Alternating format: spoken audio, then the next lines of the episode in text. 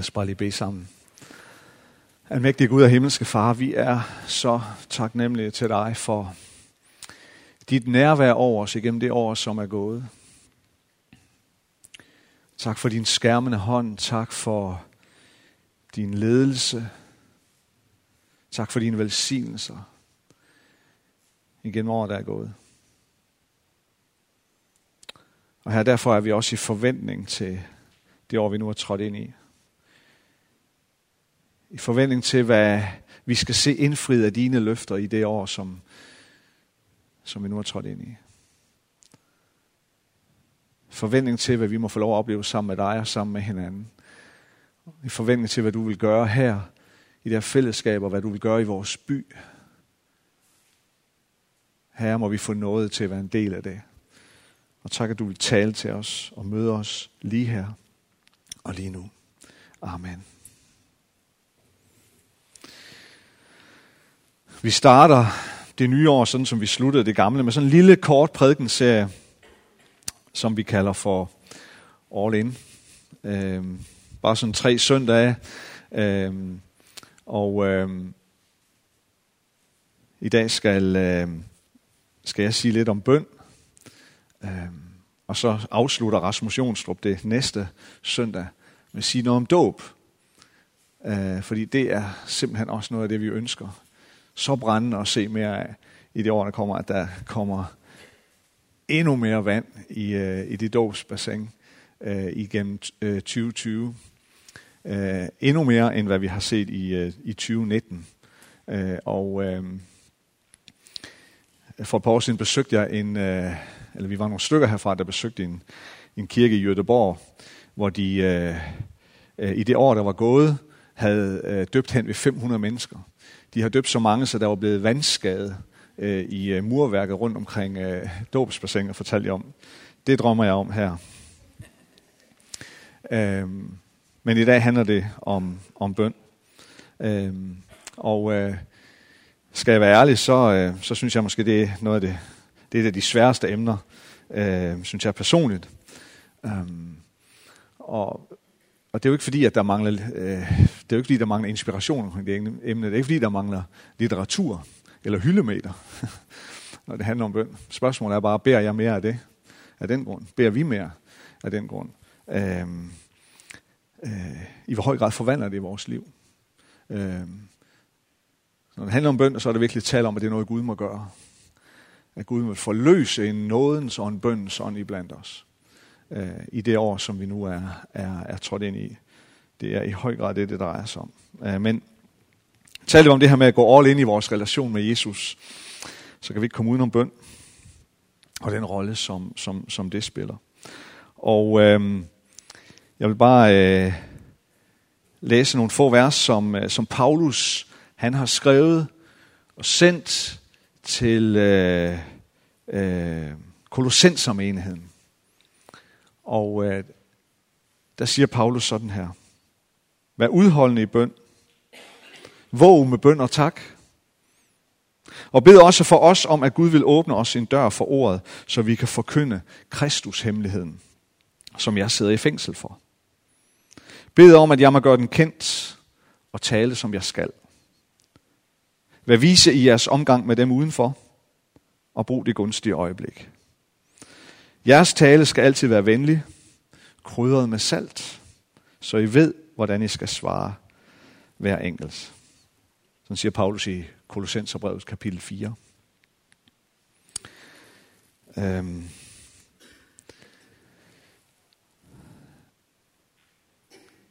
Kan, jeg, kan jeg sige, at jeg er en kristen, øh, uden, uden at bøn er en del af, øh, af min relation med Gud? og med min relation med Jesus. Ja, det kan jeg sikkert godt, øh, men, men, men relationen med Jesus bliver nok også derefter. Det er lidt ligesom at spørge, kan jeg være gift uden at tale med min ægtefælle? Ja, det kan jeg jo i realiteten godt, men, øh, men vores relation den bliver uden tvivl også derefter.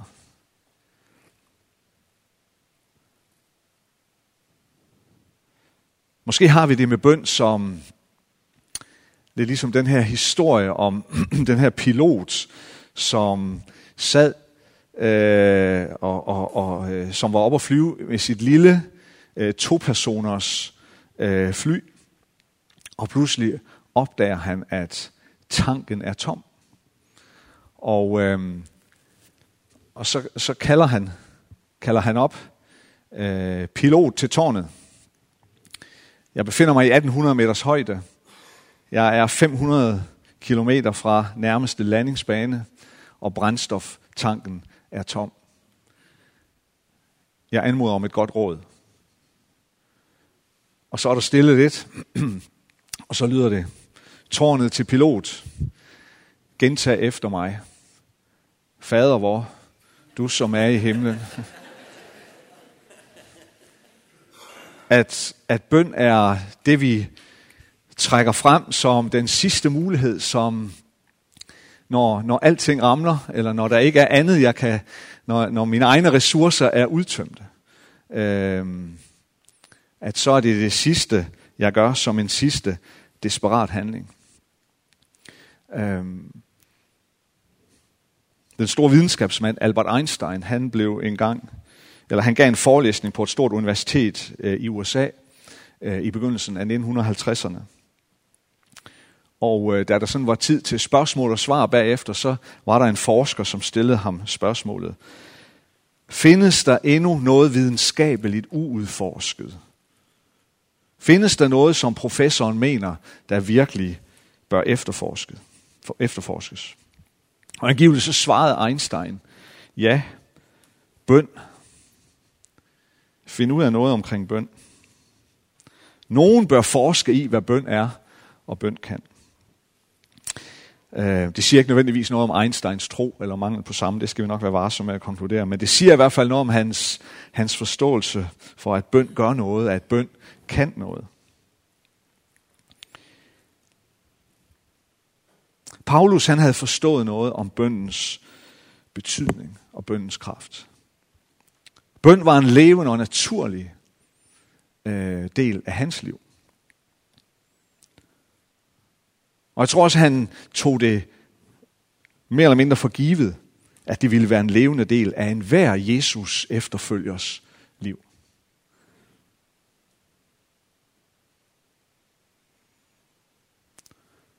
For Paulus så tror jeg, at bøn var på en eller anden måde pipelinen, forsyningslinjen af kommunikation mellem Gud og hans folk. Mellem Gud og dem, som elsker ham og følger efter ham. Så lad os bare lige se kort på, hvad det er, Paulus han siger omkring bøn her. For det første, så siger Paulus noget om udholdenhed i forbindelse med bøn. Vær udholdende i bøn, siger han. Ordet her, som, det som oversættes med udholdenhed, er et, et kraftfuldt ord, som anvendes øh, hen ved 10 gange i det nye testamente. Og øh, de fleste gange, så, så, så, så siges det, så bruges det faktisk i forbindelse med netop bøn. Og ikke alene er det et, et ord med sådan en kraftfuld betydning, men det, det, det, det anvendes også her som, som, en, øh, som i en øh, i bydeform. Øh, vær udholdende. I skal være udholdende. Det er ikke bare et tilbud, som, som, som en Jesus efterfølger sådan kan vælge til eller fra. Det er mere end det. Det er, en, det er et kald, det er en ordre fra vores Herre selv. Bed og vær udholdende i din bøn.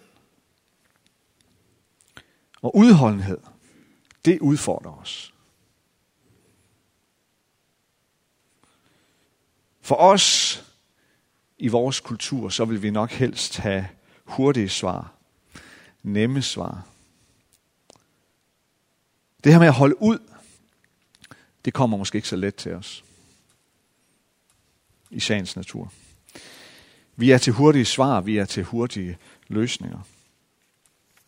Og det skal jeg vende tilbage til lige om lidt. Øhm, to rigtig, synes jeg, rigtig lærerige øh, fortællinger øh, som Jesus giver os i det nye testamente omkring bøn, det handler netop om udholdenhed. Det handler netop om, at vi ikke skal give op i bønnen. I Lukas evangelie kapitel 18, der kommer Jesus med lignelsen om, om enken og den uretfærdige dommer. Og øh, da Lukas han øh, indleder den her fortælling, så giver han os sådan lige et kommentarspor. Øh, I sin indledning, så, siger, så skriver Lukas, at Jesus fortalte dem en lignelse om, at de altid skulle bede og ikke blive trætte. Så han, han giver os lige sådan en parentes. Nu skal I prøve at høre. Nu skal jeg fortælle jer noget, Jesus gjorde og sagde. Og grunden til, at han sagde det, det var, det, det var af den her grund. At I skulle bede og holde ud og ikke blive trætte.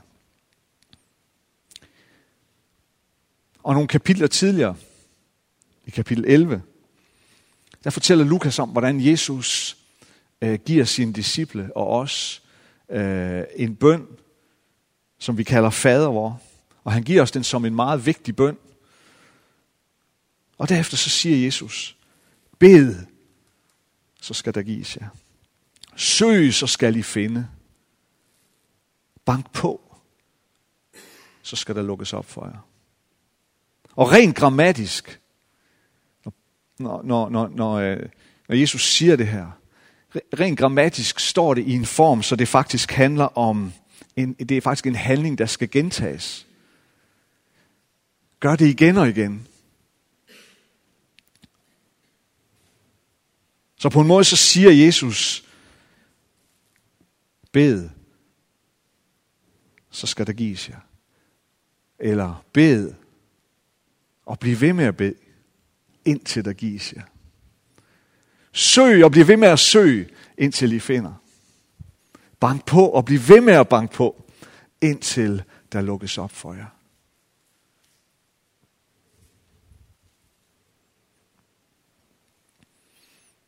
Men som jeg sagde før, så, så har vi det nok svært med udholdenhed. Ikke mindst på det her område. Det er en stor udfordring, som vi nogle gange giver op overfor.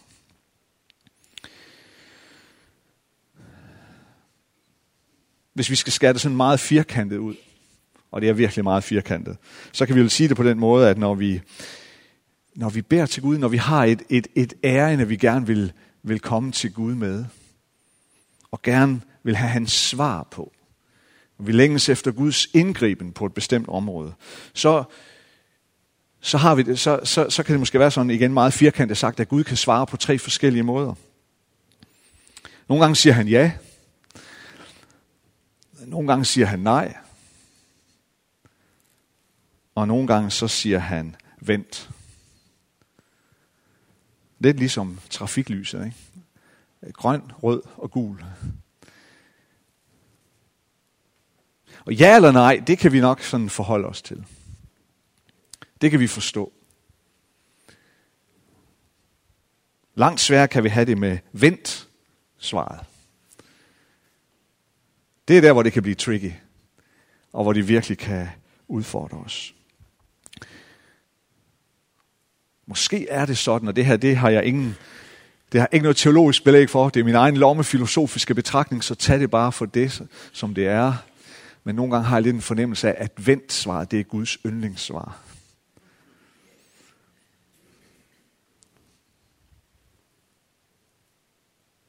Men hvor kan det være svært at få svaret vendt?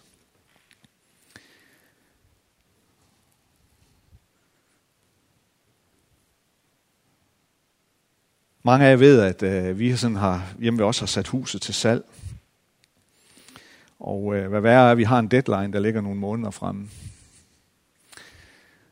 Øh, og lad mig bare blive helt personligt her. Det, det er svært. Det er rigtig svært at blive ved med at få det her vendt svar. Øh, så bed gerne for os. det er ikke derfor, jeg siger det her, men, men, men, men, men bare for at sige, at, at udholdenhed, det udfordrer os. Og alligevel så er det det, skriften siger til os igen og igen. Hold ud. Vent. Vær udholdende. Vent kan måske føles som Guds yndlingssvar, som jeg sagde, fordi at det er det, der ofte kommer først, for så måske senere at blive konverteret til et ja eller et nej. Det andet, Paulus han siger om bøn i Kolossenserbrevet, det er, at vi skal våge. Våg med bøn, siger han. Så bøn bliver kædet sammen med det her med at våge.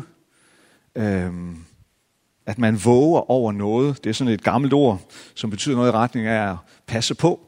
Øhm, pas på noget. Vær opmærksom på. Hold no- holde nøje øje med noget eller med nogen. Så her bliver bøn et redskab til netop at kunne våge. Bøn er det redskab, vi har brug for, for at kunne våge. For at kunne være opmærksom, for at kunne holde øje. For at kunne passe på. For at kunne være på vagt. Nogle steder i det gamle testamente, især der tales der om at være vægter på muren. For eksempel så siger Esajas, profeterer Esajas, Jerusalem, på dine mure stiller jeg vægtere. Aldrig skal de tige, hverken dag eller nat. Byer på den tid havde jo mure rundt omkring sig. Rundt omkring byen. Mure, som skulle beskytte byen. Og på murerne gik, gik der vægtere. Gik der nogen, der skulle passe på. Øhm, de skulle våge over byen. Hvis der skete noget derude, som byen skulle vide, hvis byen kom under angreb, skulle vægterne advare byens indbyggere. Så på en eller anden måde, så er kaldet til at våge og kaldet til at være vægter på muren et billede på dit og mit kald til bøn. Det handler om at kunne se, det handler om at kunne forudse, hvad der foregår derude. Jeg tror dybest set, det handler om at kunne se, hvad Gud har gang i. Hvad Gud ønsker at gøre, eller hvad det er, han allerede er i færd med at gøre. Og hertil er bøn en nøgle og en nødvendighed. Bøn er at kunne våge, bøn er at kunne se ud i natten og se, hvad det er, Gud ønsker at gøre.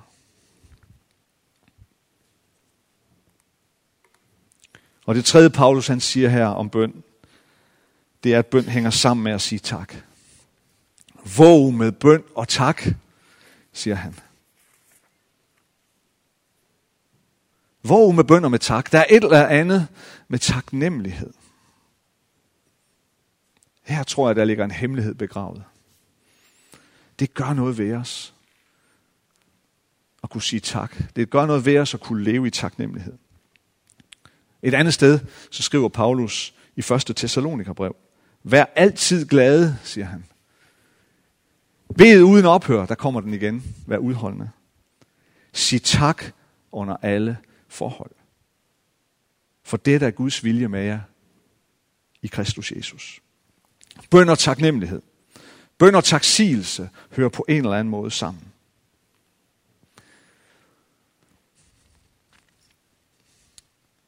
Og her skal vi kunne se længere end det, vores følelser fortæller os. For jeg ved godt, og jeg har kæmpe stor respekt for den kendskærning, at det er ikke altid let at sige tak. Livssituationer og livsomstændigheder kan gøre det under tiden føles endnu meget svært. Men jeg tror, jeg tror, at Paulus her vil sige til os, og sikkert andre bibelske forfattere med ham, at et eller andet sted, så er taknemmelighed et valg, vi træffer. Et valg, som vi kan træffe uden om vores følelser.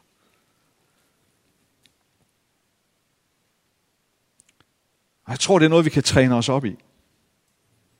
Jeg tror, vi kan træne os i at være taknemmelige til Gud og sige Gud tak. En lille smule hver dag. Jeg læste forleden om et, et ægtepar, som øh, havde været gift i 60 år.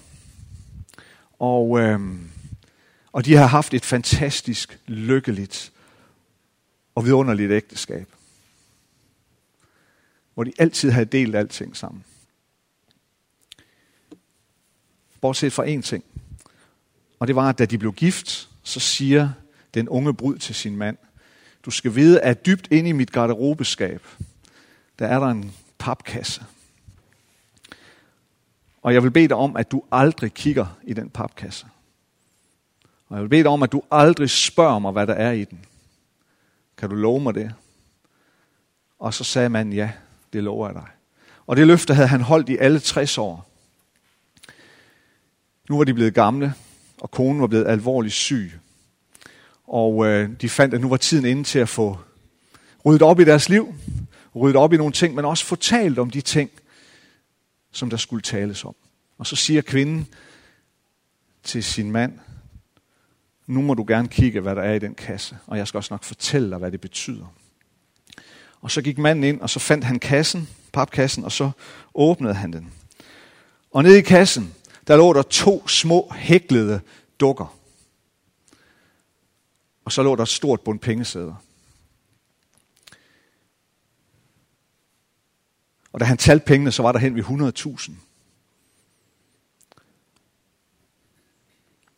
Og senere på dagen, så spørger konen ham, fandt du kassen, og kiggede du i den? Ja, det gjorde jeg. Nu skal jeg fortælle dig, hvad det betyder, sagde hun. Det her med dukkerne. Da du og jeg blev gift, eller lige inden vi blev gift, så gav min mor mig et råd. Hun sagde til mig, hver gang, når du bliver rasende på din mand, så i stedet for at lade det gå ud over ham, så sæt dig ned og hækkel en lille dukke. Hvorfor skal jeg det, mor? Jo, fordi når du er fandme hækle den her dukke, så er det gået over. Det råd har jeg fulgt gennem alle 60 år, sagde hun til sin mand. Og den her mand blev jo dybt rørt, for at det, der lå der i, det var kun to små, usle, hæklede dukker. Igennem 60 års ægteskab, så tårerne løb ned af kinderne på den taknemmelige mand. Og så siger han til hende, hvad så med alle de penge, der lå i kassen? Så siger hun, når pengene, det er det, jeg har tjent på at sælge alle dukkerne.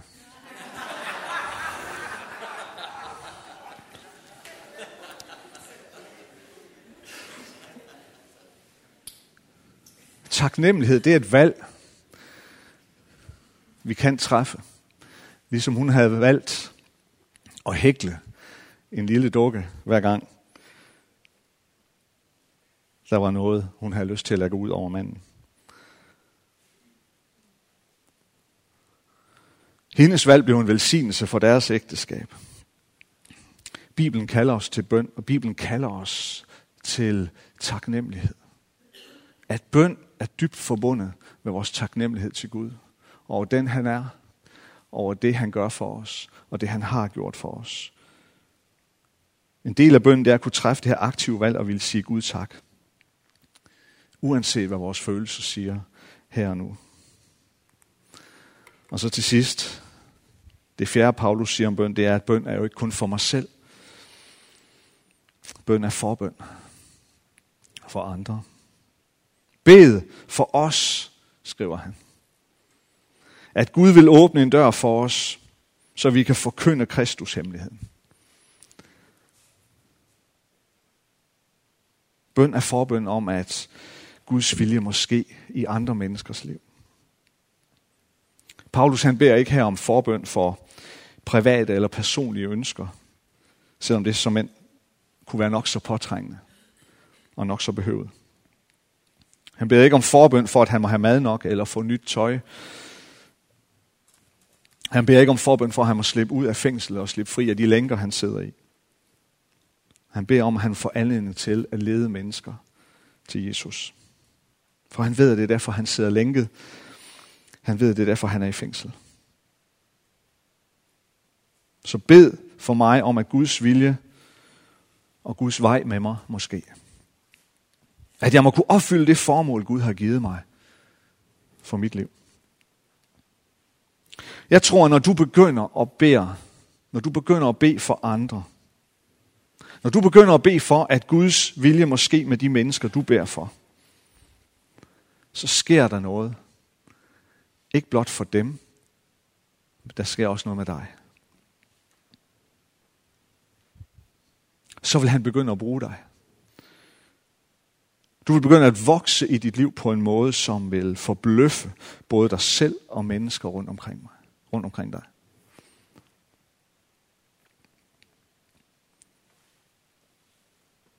Rent faktisk, så tror jeg, det er sådan, at vi for sjældent, for sjældent bliver til det, som Gud ønsker for os.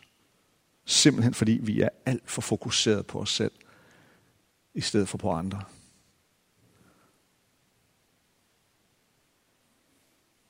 For det er, når vi beder for andre, at vi selv forandres. Det er, når jeg beder for dig og for jer, at jeg begynder at blive mere som Jesus. Og når vi begynder at blive, når vi bliver mere som Jesus, så begynder Gud at give mere åndelig vækst i vores liv. Så begynder han at vise os mere. Så begynder han at bruge os endnu mere. Det er når vi slipper fokus på os selv og retter vores bøn mod andre mennesker og deres livssituation, at der begynder at ske noget i vores eget liv. Lad os bede sammen.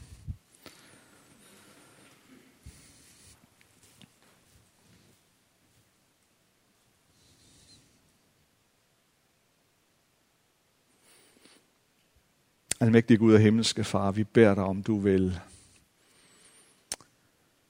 forløse en nådens og bøndens ånd i vores liv og i vores fællesskab.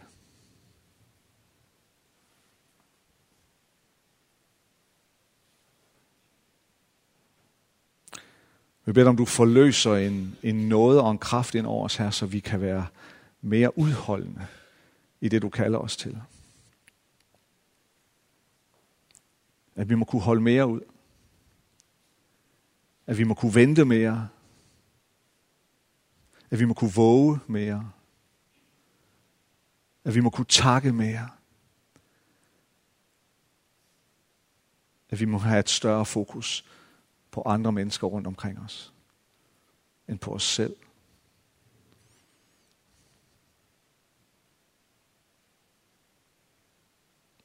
Nådens og bøndens ånd, her, det beder vi om. Forløs det i vores liv, forløs det i vores fællesskab. Her, så vi må se den her by forvandlet.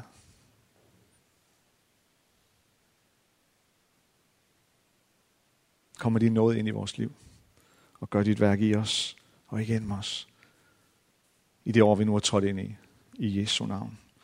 Amen.